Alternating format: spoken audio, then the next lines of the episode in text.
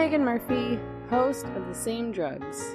I'm here to have conversations real, honest, authentic conversations. The kind we aren't supposed to have anymore. I interview anyone I find interesting, from left to right to everywhere in between. I work independently in order to have the freedom to say what I believe and speak to whoever I want. But with independence comes a lot of work and very little security. I rely entirely on donors and patrons, so individuals, to support my work so I can continue to do what I do. I keep my podcast advertisement free. I'm not funded by any institutions, companies, charities, or wealthy investors. This is all me and you, the listener please consider becoming a subscriber on Patreon. That's patreon.com slash Meghan Murphy. On Substack, meghanmurphy.substack.com, or directly on anchor.fm by clicking the support button on the Same Drugs podcast page. Thank you so much for supporting conversations outside the algorithm. Today on the show, I'm speaking with John Carpay, the founder and president of the Justice Center for Constitutional Freedoms. Thank you so much for making the time to talk with me today, John. I really appreciate it. I really appreciate the work that the Justice Center does, and I'm I'm always I'm always happy to speak with you and your team about various things that are happening over in Canada. I'm very honored to be on your show and uh, it's my pleasure. Um, so I want to talk to you about a number of things surrounding issues like free speech, free expression, constitutional rights in Canada. I was pretty surprised to see um, Justin Trudeau's response to the recent, really, you know, horrific attack on on author Salman Rushdie. Um, he tweeted, I'm, I imagine you probably saw this, but he said it was a strike on the freedom of expression that our world relies on, and went on to say no one should be threatened or harmed on the basis of what they have written.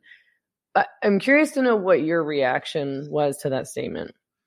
I mean, this this is a man who sent in uh, police on horses to trample on elderly women to crush a peaceful protest because he didn't like the message.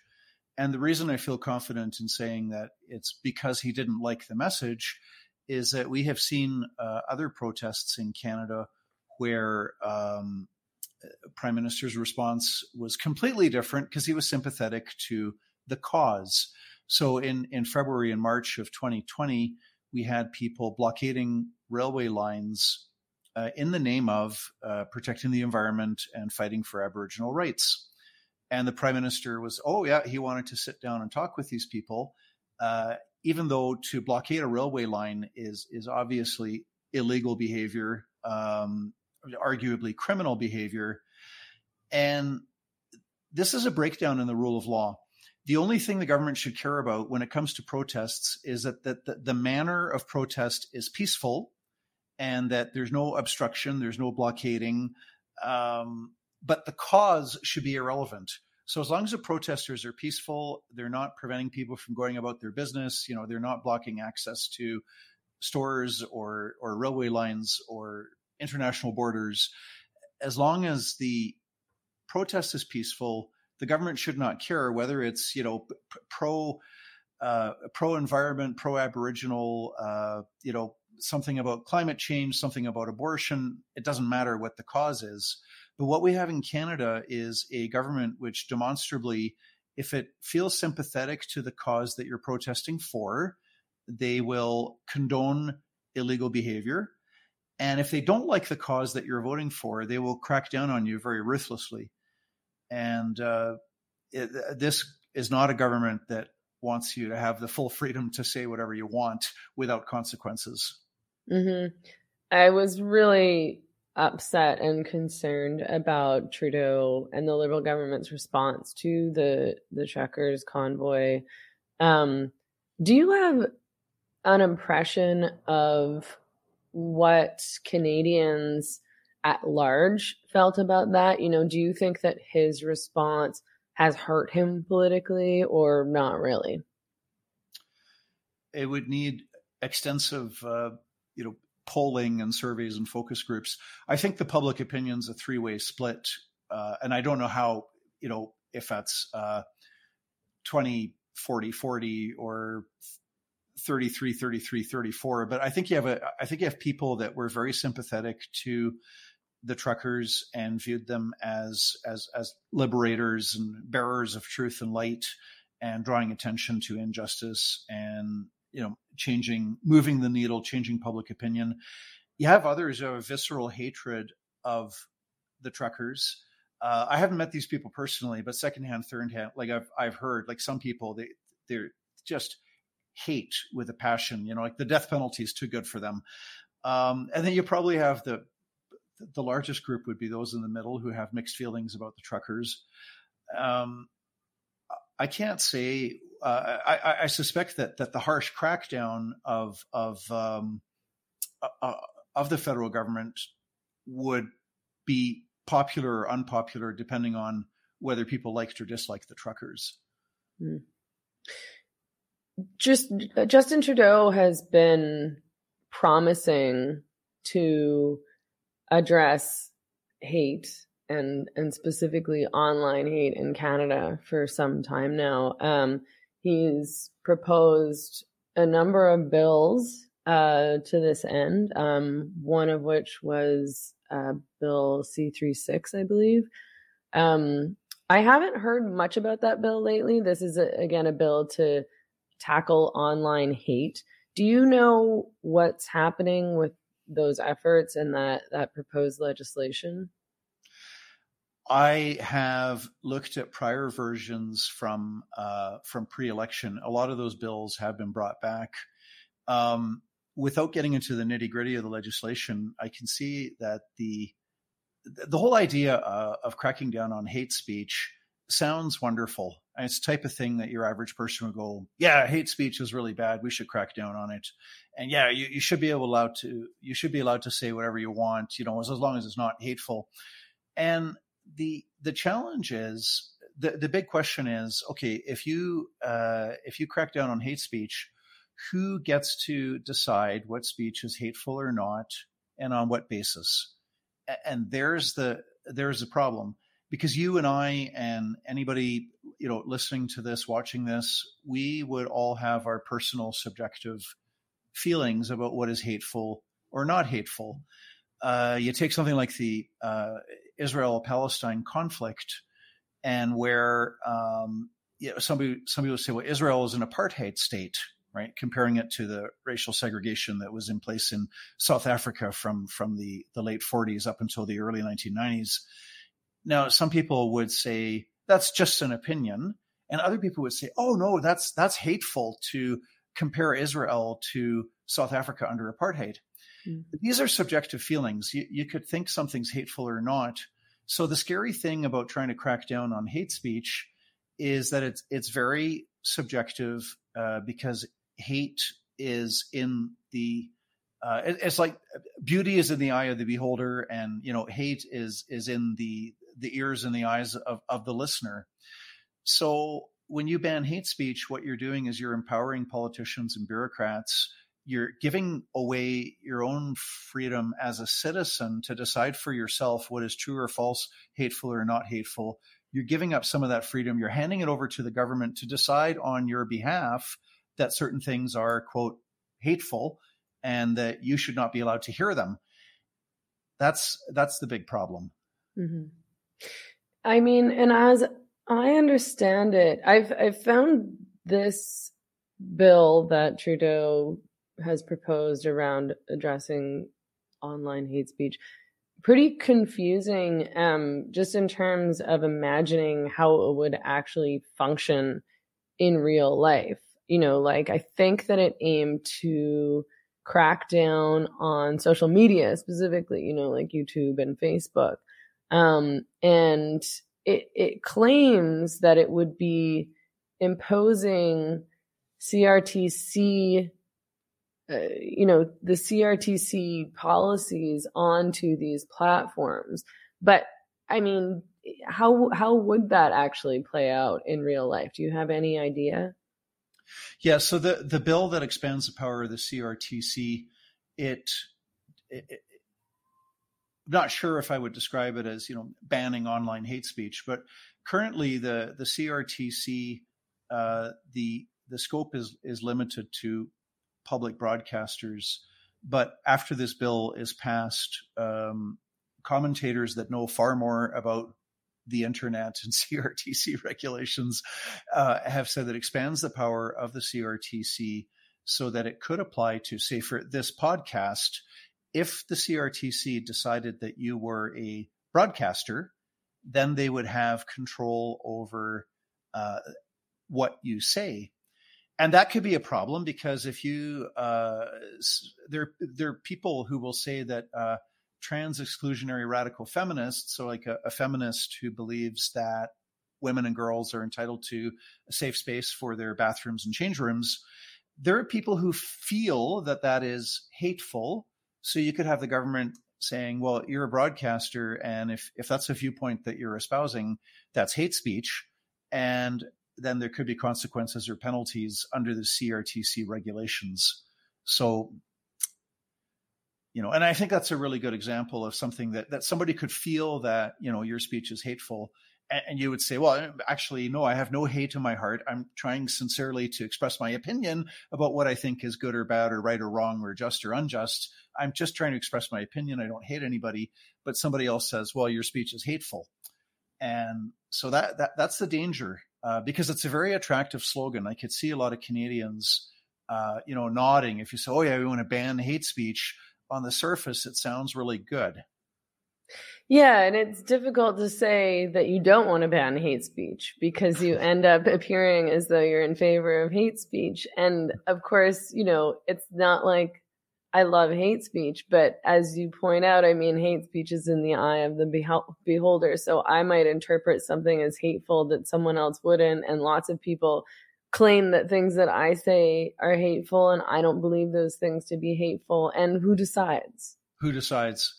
So, I mean, you know, in a public relations battle, it, it might be better, you know, for, for free speech advocates to, to, you, you don't necessarily say, uh, we, we oppose banning hate speech, but it, it's a, we, we believe that every individual should be able to listen for herself, decide for himself what is hateful or not hateful, and not hand that power over to uh, a human rights tribunal or some other bureaucrat, some arm of government, some politician to decide on behalf of everybody uh, what can and cannot be said.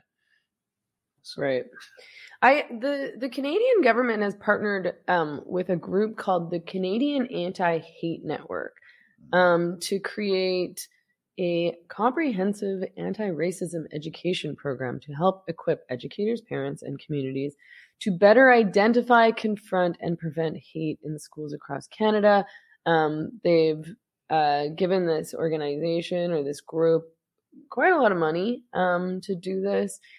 I mean, the Canadian Anti Hate Network is really weird. I don't know how familiar you are with this group. I've I've looked at I've looked at their website uh, a few times. I think I subscribe to their newsletter, and I've read a few of their newsletters, and I, I have a general sense of of where they're coming from. Uh-huh. And I support their free speech rights, by the way, but I, I don't I don't I don't think that they should get taxpayers fun- funding. They have a particular vision and again, I fully respect their right to to exist, to associate, to to raise money, to spend money, to put their views out. They have a particular uh, belief system about racism. Uh, they see racism in a lot of places where other people might look and say, "Well, you know, we don't see racism there." It's a matter of opinion, and you know, obviously, overall, I I, I agree entirely with the goal of fighting racism, mm-hmm. but you know, this particular organization will, uh, it's kind of a social justice warrior, uh, equity, diversity, inclusion. Uh, like they will tend to uh, see racism uh, in a lot of places where other people don't see it, which doesn't mean that they're wrong necessarily, but um, I I don't want my tax dollars going to them or to any other group that is advocating a particular agenda, which they are. Yeah, and it's not. I mean, the the government has committed a, a something like three hundred thousand dollars to this group specifically for this anti-racism program. But you know, because like I've looked at their website several times too, because of what they advocate and what they produce and what they publish on their website, I'm like pretty mistrusting of their aims. You know, they also have published articles labeling you know Canadian citizens as anti-maskers because they are you know standing up for their constitutional rights or because they are not happy with the policies that were imposed over during the pandemic. Um, they published a, a, lot of articles labeling people who are critical or concerned about gender identity ideology as anti-trans or transphobic, and they're very much an activist group. So I found it a bit strange. They don't, I mean, I found it a bit, I guess I found it a bit strange that the Canadian government was actually partner, partnering with them on, on anything at all and, and funding them really. I hadn't realized that until recently. Maybe it's been going on for longer than that. I think the news came out in, uh, in early July and I heard about it at that time. Hmm. And, uh, well, there's so many examples of government funding I disagree with. But because this group is strident, I mean, it, it, it's one thing for government to uh, fund, uh, you know, genuine public education campaign on something.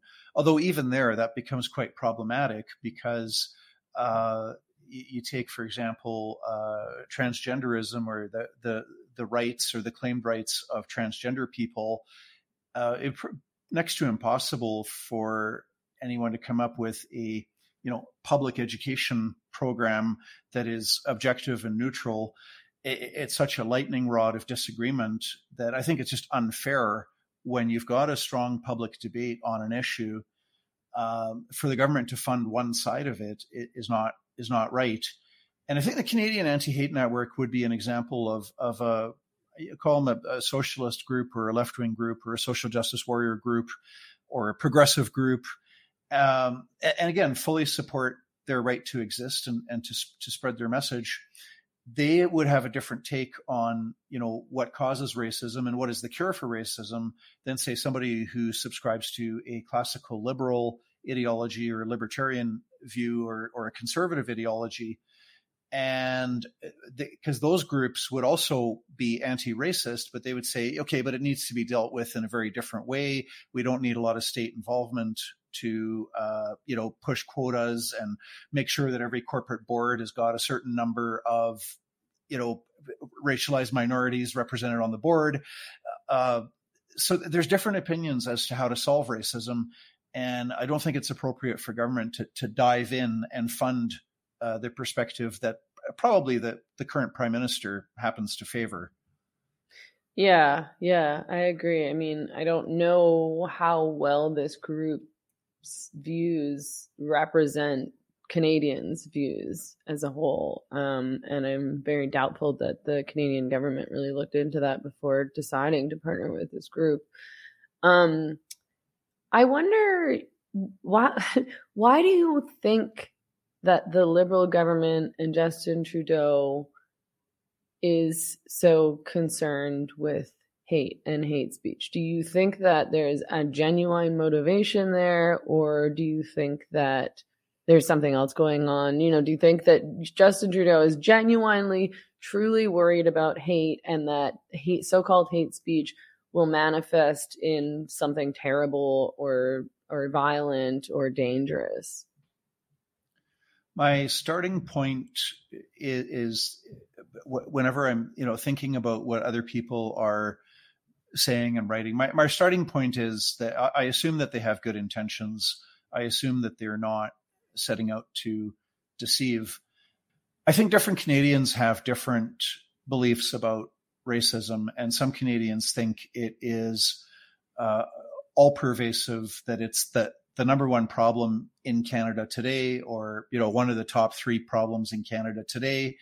Uh, other Canadians would say it is a significant problem, but it's it's not it's not a tenth as bad as it used to be in in the 1950s. Um, uh, some Canadians would argue that you could be way more disadvantaged or advantaged based on your upbringing Uh, if you grew up in a home with loving parents who are caring and nurturing, uh, then regardless of your race, you're going to have a far better chance of success in life, including more money and a better marriage and and um, you know better chance at post secondary education than somebody who, regardless of race, is subjected to a lot of uh, abuse. Uh, you know, if you're sexually abused and you have two alcoholic parents or or one alcoholic parent and you have a horrible home life, even if you're let's say white and male, you are going to be disadvantaged because of that. So some Canadians would say, look, racism is an issue, but really, uh, if you want to look at advantage or disadvantage, uh, looking at whether the kind of home that somebody grew up in is going to have a far more powerful influence on how well they do in life than what their skin color might be. Mm.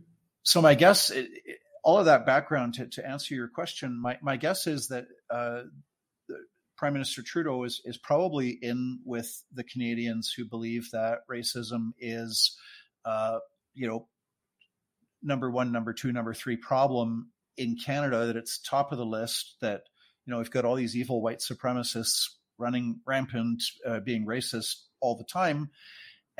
And again, he's he's entitled to that perspective. There are Canadians that see life that way, and my guess is that the public policies that that we're seeing uh, are are perhaps stemming in part from that viewpoint. Uh, if you believe that racism is is the number one problem in Canada today, then it, it's logical that the government's policies would flow from that assumption. Yeah, I I mean I want to talk to you uh, about the ArriveCan app.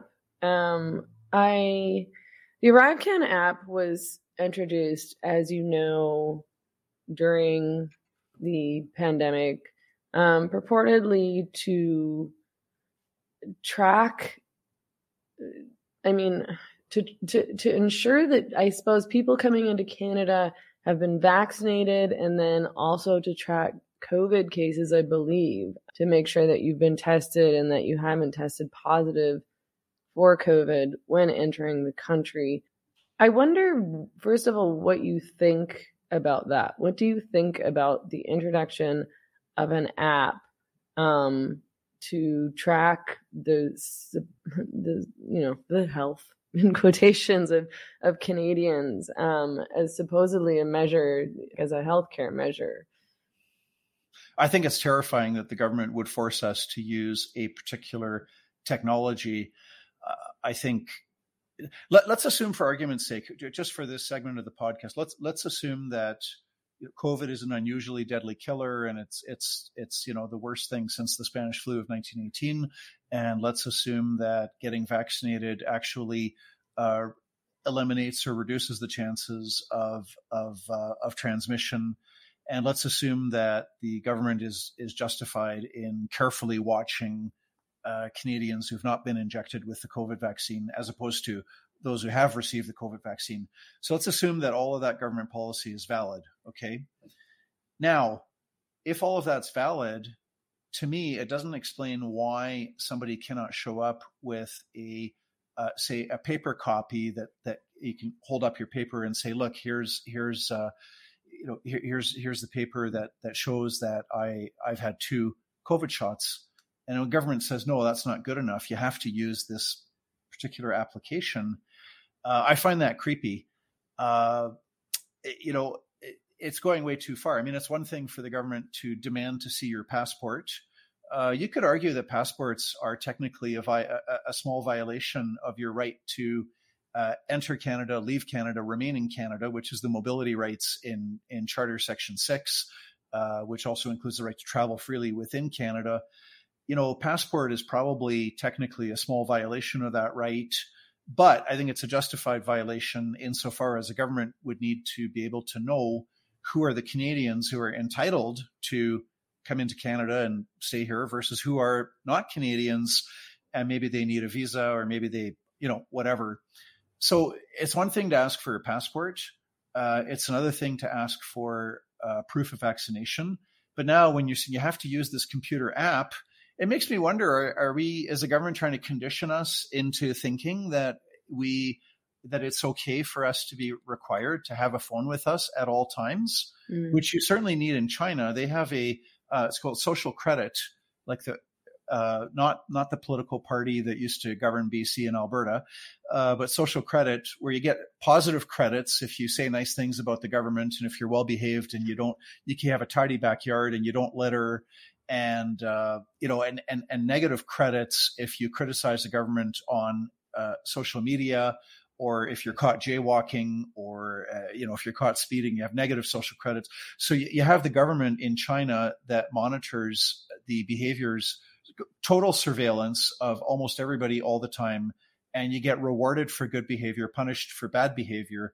That is what i see canada as moving towards. We're not there yet. Um, so the arrive canada app it makes me think of china with their social credit system where in China you you cannot just get around without your phone. You need your phone to get on a, a, subway or a train or a taxi, get into a shopping mall. And I don't want to live in a country where I must carry my phone with me, where it's no longer a choice. No, of course not. I mean, there's all sorts of issues with that, including the fact that, like, I mean, you shouldn't be required to own a phone to exist and operate in society. I mean, uh, there's already been issues with the ArriveCan app around elderly people who, you know, are not who've not grown up in this new world where everything is online and you do so many things via your app and you rely so heavily on your phone and they've been detained at the airport when they arrive in Canada. Um, the Justice Center has just launched a court action uh, August the 24th, and uh, we're, we're, going to challenge the constitutionality of, of the ArriveCan app because it, it's such a you know the, the basic constitutional principle is that the, the government can violate our various rights and freedoms our freedom of religion conscience expression association peaceful assembly our right to bodily autonomy uh, you know our, our privacy rights to the extent that they are protected by by the charter, which they are to, to, to some point. All these rights can be violated if the government has a sufficiently pressing reason. And here it'll be interesting to see what what is the government going to say in court now that the federal government has been sued over the mandatory use of the ArriveCan app. What are they going to say? I mean, if they, if they try to argue, you know, well, it's to stop the spread of the virus. Uh, it's so you know make people show proof of vaccination at the border again presupposing that that the vaccine uh, actually helps reduce the spread which i think is not backed up by science. But but even if that's backed up by science the government could say you got to show your vaccination papers when you get back into canada. Okay but why does it have to be the ArriveCan app? Uh, that's that's they're going to have to explain that to the court. I mean, I just, how can it possibly be legal to reply, re- require people to carry a phone and have an app installed in their phone to get into their own country? Well, all the more crucial for us to to win this case. And fortunate other parties as well are bringing challenge uh, in court, and I anticipate that that those actions will be consolidated together, and um, it'll be like the former Newfoundland Premier Brian Peckford, the, the last living signatory to the 1982 charter, uh, his his court his court challenge against the federal government travel mandates that barred um, Canadians not receiving the COVID vaccine from getting onto an airplane. That action has also been consolidated with three others, and got more uh, uh, more lawyers uh, cross examining these government witnesses, which is great. Mm-hmm. What happens if somebody shows up at the border and they refuse to install this app or use this app, or you know, if they don't have a phone? Many people have been fined. Sadly, I've heard amounts of 17,000, 5,000, 4,000. I'm I, I haven't looked into the you know uh, the range of possibilities or whether there's different fines for different subsections of of the order. Uh, so people have been fined large amounts and they are amongst our clients. And of course, the way the court system works with precedent is that if we win, then the and the law is struck down by the court as, as an unjustified violation of our charter rights and freedoms, then that applies to everybody. So hopefully, uh, the the large large numbers of people who have gotten the fine that might not be our clients. They're going to uh, plead not guilty and set a trial date. And if we don't have a court ruling yet by the time of the trial date, uh, you know, push it back and say, well, we're waiting on a court ruling as to whether this law is valid or not. But I, anybody listening, I would say, uh, unless you're, you know, really wealthy and, and you can just easily part with $17,000, uh, it'd be good for citizens to enter a plea of not guilty. Mm, mm-hmm. And now this was reported via the Justice Center and uh, True North also. Um, and and of course I looked up I looked it up on the the government website. The government's announced that they're going to be working on a digital identity program, which is I think part of what some people were fearful for you know in terms of this ArriveCan app that they were sort of easing Canadian citizens into some kind of digital identity program um, that could, of course, lead to some version of a social credit system if the government was inclined to do that. But for now, you know, it's it's they're working on a digital identity program in partnership with the World Economic Forum, um, and well, first of all, what do you know about this? What are their plans? What would this digital identity program entail? The my knowledge would be limited to what what the federal government has on on its website, and uh, they they sure know how to dress it up nicely. Mm-hmm. They talk they talk about the security, uh, which I think is a loaded term because you know if I talk to you about wanting to protect your security, I'm telling you you know watch out for those other bad people because I want to protect your security. And here the government is kind of suggesting well that you know you and I need to worry about identity theft. We don't want some criminal to you know get access to our bank account, which is well well and good. Of course, we, we don't want uh, we don't want to be robbed or cheated by by criminals, but it's kind of a camouflage because it, it, the government itself is as much of or or more of a threat. Uh, we saw a few months ago that uh, hundreds of Canadians ha- suddenly had their bank accounts frozen without any court oversight, uh, without any notice, without any opportunity to object without any opportunity to defend themselves against the decision, just because the prime minister didn't like the peaceful truckers convoy in Ottawa, and there was hundreds of Canadians suddenly had their bank accounts frozen and their credit cards and their insurance was suspended, and it's like, you know, some of these people had some cash stashed away under a mattress, but most people they're doing most of their purchases by debit and, and credit, right? A lot of we're largely cashless.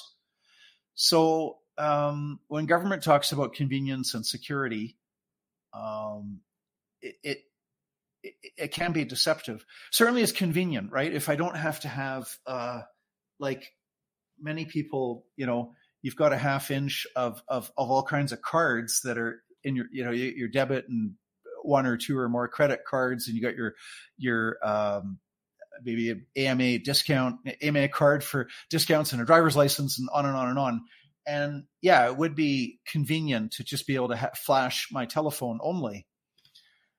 But it's pretty scary when when government has the data, it has power over you.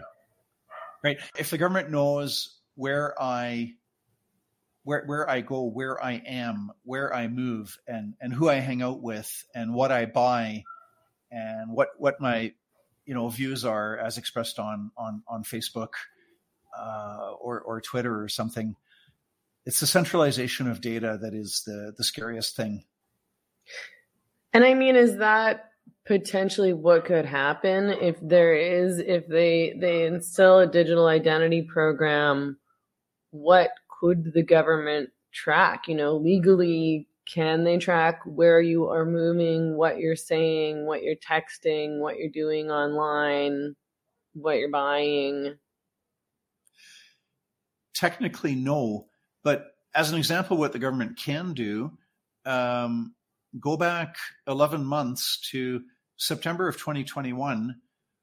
All Canadians in every province are suddenly thrust into a situation where you must disclose personal, private, confidential medical information to a mm-hmm. total stranger simply to go into a restaurant or you know go to a movie theater go to the gym uh, play sports be in some you know recreational basketball volleyball league uh, you know play soccer uh, and and not long thereafter you know get onto an airplane or a train and even for people that got injected with the covid uh, vaccine their rights were also violated by virtue of having to tell a total stranger you have to provide personal private medical information to a total stranger in order to lead a normal life.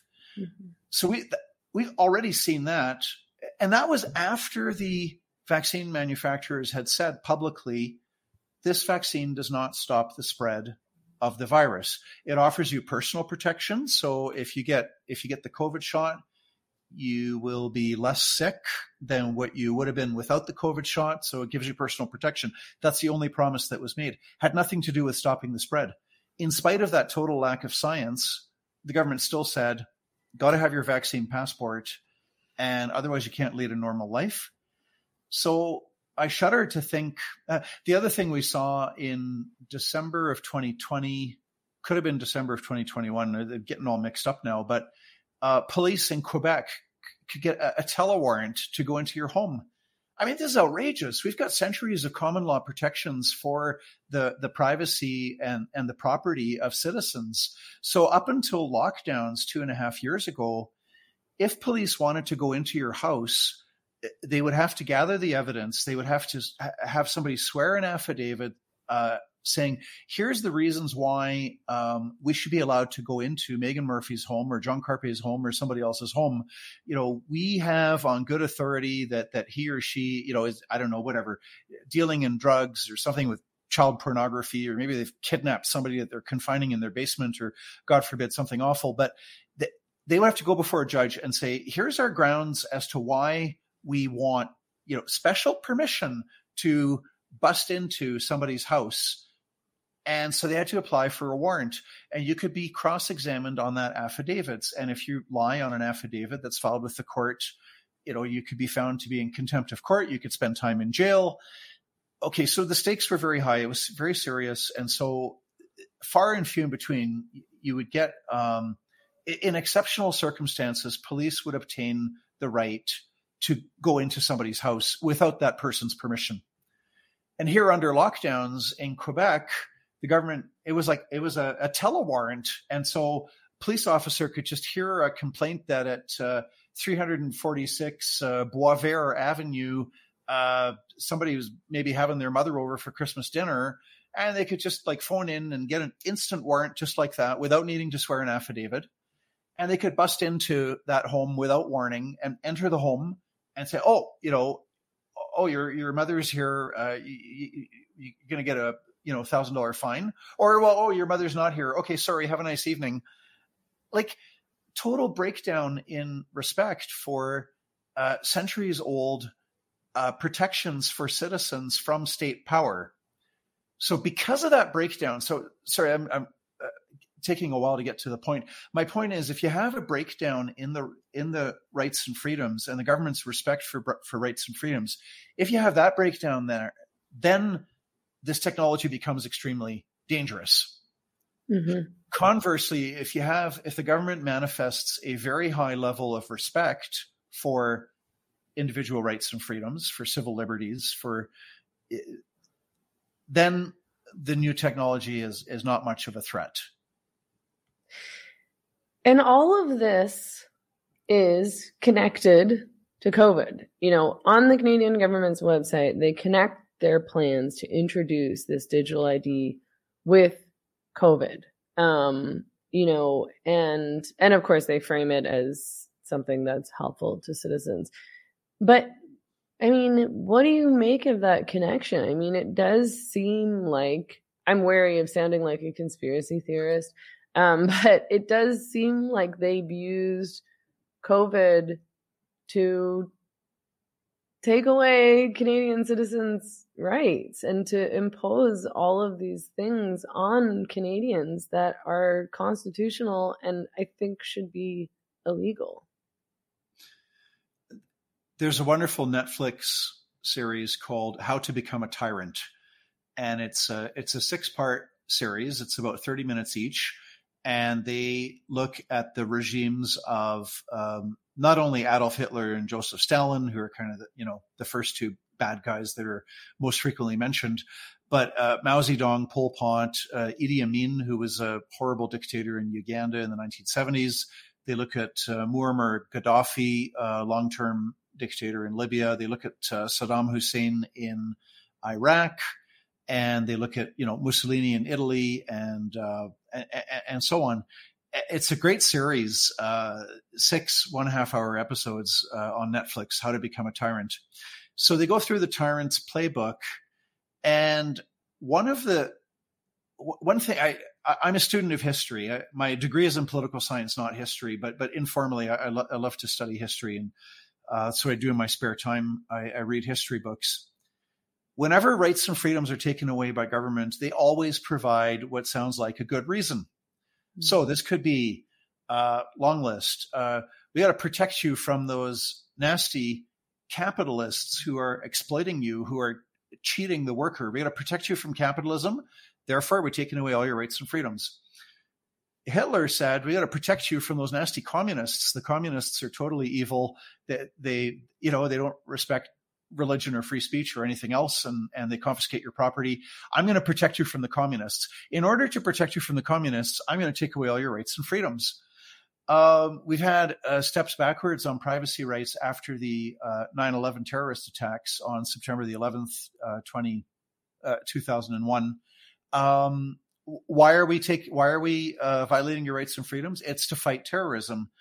Uh, so it's always it, it's the capitalists, it's the communists, it's the terrorists, it's the Jews, it's some group. for Idi Amin in Uganda, he wanted to protect the country from this evil uh, minority of Asians. Uh, one uh, of Uganda was East Indian, and they were quite prosperous, and they ran most of the businesses in the country. And Idi Amin said, "Well, they're cheating Africans, and they're rich because they're ripping people off." He expelled all the, uh, ordered all the East Indians out of Uganda, uh, which I guess in in a historical context is at least that's better than a, a genocide. But you know, there's always an enemy. So now the enemy is COVID. Yeah. And so we're going to take away your rights and freedoms. We're going to violate your privacy rights. We got to protect you from COVID. Therefore, the government needs to know where you are at all times so we can help you by, um, you know, if you've tested uh, positive and somebody else has tested positive, and then, you know, because we know where you've been uh, every hour of the day for the past week, uh, we can tell you if you've been exposed to somebody else. And in China, in fact, there's a, a mandatory national health app that I don't know if it's like every person in China that's required to use it or everybody that owns a phone. I don't know the details, but it it's uh it's mandatory at least for some people. You get a COVID code.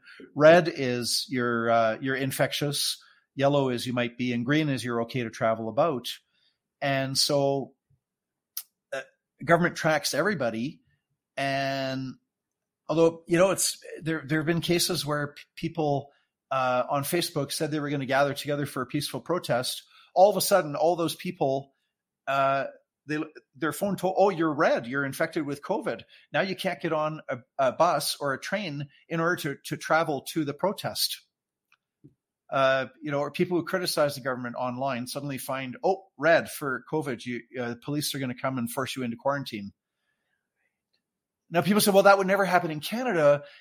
And I say, well, I, I, I really hope you're right. But looking at, you know, the freezing of bank accounts, looking at the vaccine passport system that was imposed on us 11 months ago, uh, looking at the surveillance, government uh, has admitted that in early 2020, uh, they, they were tracking the locations of millions of Canadians. Our federal government, two and a half years ago.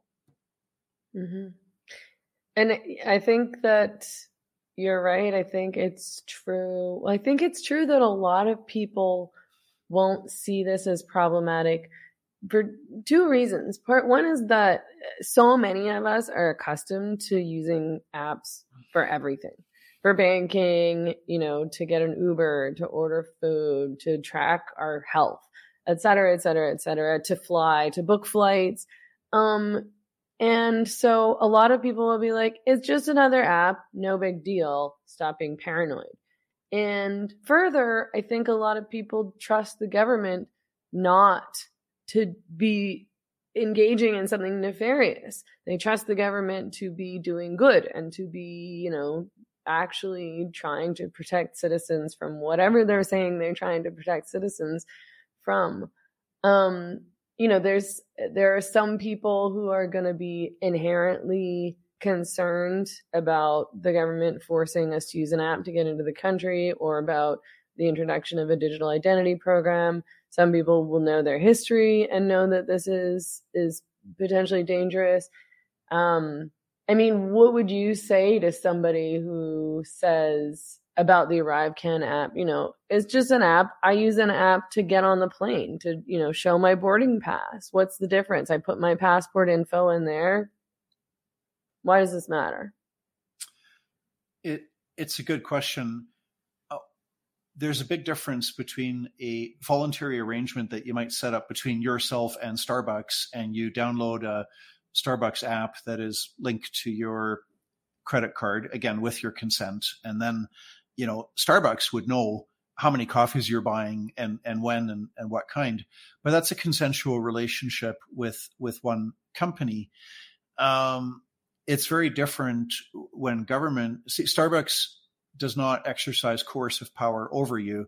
I mean, the worst thing they could do to you is they could refuse to serve you, or they could say, say, well, you, you know, you're not wearing a mask, or you're not you're not vaccinated, or ah, they could even, I guess, look at your Facebook page and say, we don't like your political opinions, so we refuse to serve you. Okay, that's about the worst that Starbucks can do to you. Government can can throw you in in prison. Government can arrest you. We have peaceful protesters in Ottawa, uh, some of whom, but Tamara Lich didn't even have a truck with her in Ottawa. She was present in Ottawa as one of the informal leaders. I use the word loosely because it, it, was kind of it was a very grassroots movement. It wasn't like a you know one organization with a with a president and and employees and you know a written mission and vision statement. It was very informal. So she's one of the leaders of a peaceful protest, and she's charged criminally, criminal charges for uh, being involved in a peaceful protest. That's what the government of Canada does Mm-hmm. Uh, freezing bank accounts without due process, without any opportunity to to say, uh, "Excuse me, uh, the the group that I donated to is not violent, is not terrorist," uh, but the government declares that group to be bad, and now I have my bank account frozen because I gave them twenty dollars. I, I think I think the short answer would be people need to educate themselves about the danger of government the analogy I use, is government's like fire. Okay, fire can be wonderful as a campfire uh, or as a as a fire in your fireplace, uh, or maybe you know a bonfire that is you know controlled um, fireworks in the sky. But fire has to be kept within its proper boundaries. If it's not, it kills. Electricity is a wonderful servant, but a terrible master if electricity is not confined to its proper channels. Governments, the number of citizens murdered by their own government is higher than the number of soldiers killed in wars in the 20th century. When you add up the victims of uh, the uh, Hitler and Stalin and Mao and Pol Pot and uh, the uh, the genocides perpetrated by the uh, Ottoman Empire during World War One, if you look at the citizens killed by their own governments, that number is bigger than the number of people that died in wars uh, in in the 20th century. So that's you know, sure, I'm not an anarchist. I support government being there eh, for a lot of important functions. Um, however, it's like fire or electricity. You got to keep it in its proper channels. And if if government goes outside of its proper channels, it becomes a very deadly, very evil force. Mm-hmm. What do you recommend that Canadians do um, in terms of pushing back against these kinds of measures? Not just the ArriveCan app, but these um, kinds of online hate speech bills, which I mean could potentially be pretty dangerous in terms of limiting the free speech of, of people in Canada. um, in terms of the potential introduction of this kind of digital ID? Talk to your MP and your MLA is a starting point. A lot of people say it's futile, but in fact, the, the truth is politicians tend to be followers, not leaders. That's a generalization. Uh, there's exceptions to that. I mean, sometimes, you know, some politicians will push for certain things that are actually unpopular and they know that they're not po- not popular. But but generally um, politicians are are followers not leaders.